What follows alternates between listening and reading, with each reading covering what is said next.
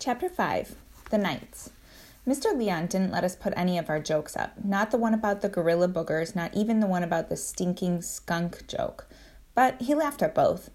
Go sit down, guys. It's time for mission studies. He was still smiling and trying not to. Mission studies was sort of cool because our class got to learn about where we actually lived. I had liked social studies last year too. We did a whole unit on Chumash, the American Indians that lived before us. You know, everybody. But after lunch, concentrating on school was hard no matter where what we were studying.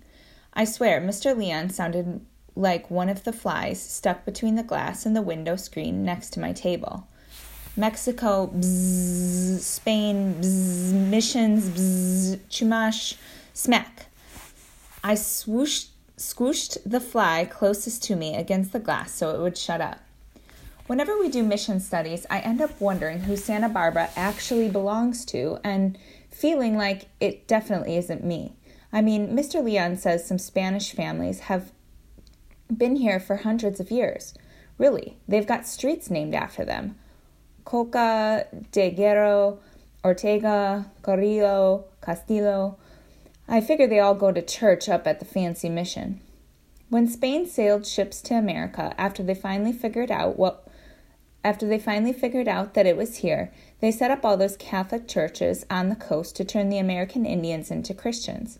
In Santa Barbara, the Spanish built a, presi- uh, a presidio, too, which is like a military fort, and the soldiers were called conquistadors. Our class got to go to the Presidio on a field trip. It even has these super old cannons. Martin always tries to act like he's been been here since the conquistador, conquistadors Ortega. I don't buy it. I'm not going to lie. It sounds pretty cool having a street named after your family, but that's not me. I mean, that's not my family. We moved here from San Diego when I was a baby, and there's no streets named Martinez.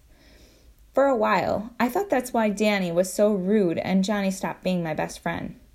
Because they'd figure something else out about me, like that I didn't belong here. I mean, I don't even speak Spanish. I don't think that anymore, but I still don't get why they have to be such jerks about everything. Danny says he was born in Santa Barbara and that he and his mom went back to Mexico to live with his grandma until he was fine. Five. Ashwin doesn't believe that. He thinks maybe Danny's mom got re- deported, which is a word mom had used to explain which is a word mom had to explain to me. And so Danny had to go with her. If Ashwin had deported to Danny's face though, if Ashwin had said deported to Danny's face though, Danny would probably throw another ball at Ashwin's nose. And maybe I wouldn't blame Danny. It's not the kind of word you can say in the playground. For a while, I worried about stuff like that, like, could my parents get taken away? Then mom explained that since she and dad were both born in San Diego, that could never happen to us. What about Johnny's parents? I asked. She didn't have an answer for that one, so I just try not to think about it. I decided to think about something else. I decided to think about the skunks on my old trike. What I couldn't decide was what to do. It's impossible to think, really think, in a classroom. I needed to get out of there. When the last bell finally rang at three, I jerked out of my seat, banging my shin on my own desk. I didn't even care. I snagged my homework in my backpack zipper too, but I was the first one in line on the way out the door. I wanted to figure out what was happening with these skunks pretty bad. I still couldn't remember if the trike had been in the driveway that morning. I was twitching to go check. I'd bring Ashwin along with to show him too. I bolted down the hall, heading for the big glass doors.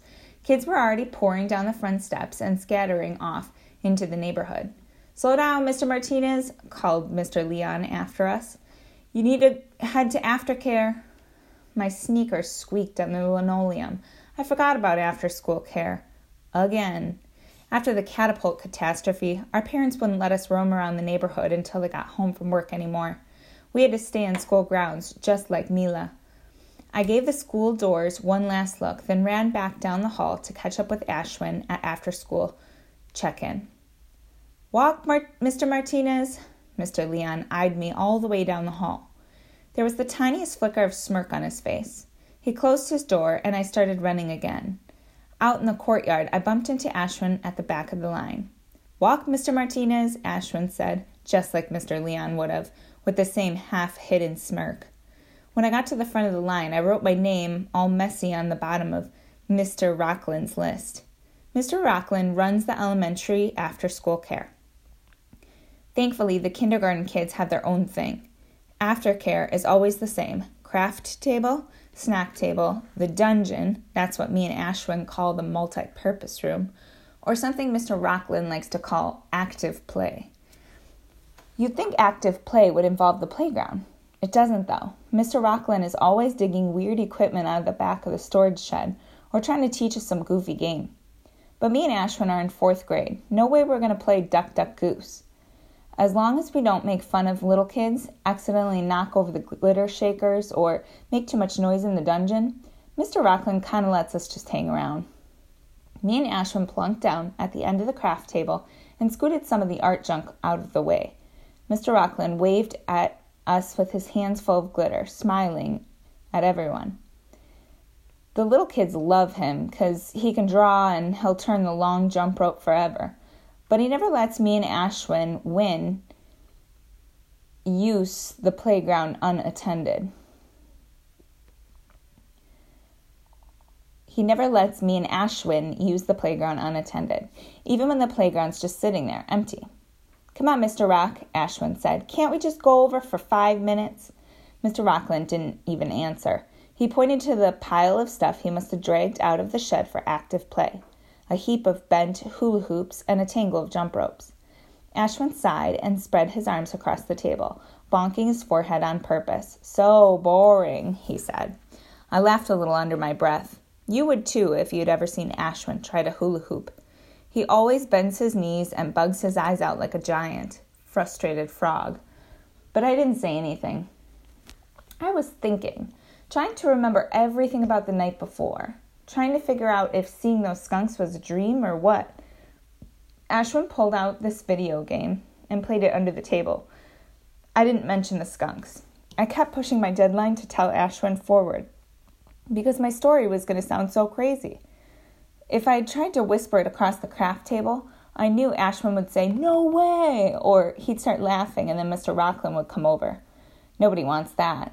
So I had to wait even if it felt like the secret was going to jump out right of my mouth at any second. Are you okay, Mateo? Mr. Rockland finally asked, staring at me from the end of the table. Yeah, fine, I mumbled, sliding a sheet of paper out of a pile. I picked a marker and doodled until Mr. Rockland stopped staring. After a while, I gave in to my boredom and did some math homework, but I still couldn't get those skunks out of my brain. If you stare at a page of math problems long enough, and let your eyes go all blurry, guess what you see? Skunks. When we finally signed Mila out of after school care and started home, I rushed Mila past Oak Park, even though the mango lady had a rickety wooden wagon set up next to the guy selling ice cream from the rolling cart with the bell. Ting, ting, ting, ting.